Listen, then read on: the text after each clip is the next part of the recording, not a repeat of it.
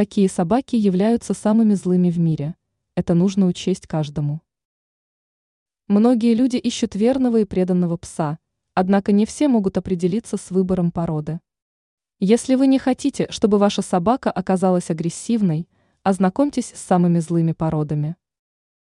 Ротвейлер. Ротвейлеры отличаются агрессивностью. Они могут нападать на людей, причиняя вред их здоровью. Данная порода слушается только своего хозяина.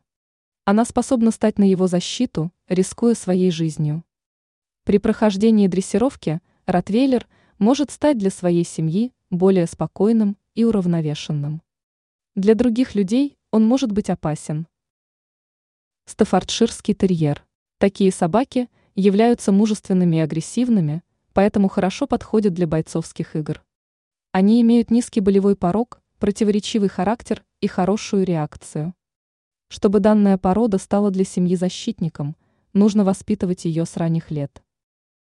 Питбуль. Питбули отличаются мускулистым телом. Чтобы пес не вырос злобным, его нужно обучать и воспитывать с малых лет. Такие собаки любят детей, однако если малыш дотронется до ушей и хвоста, то питбуль начнет показывать агрессию. Теперь вы знаете, какие собаки обладают агрессивным характером.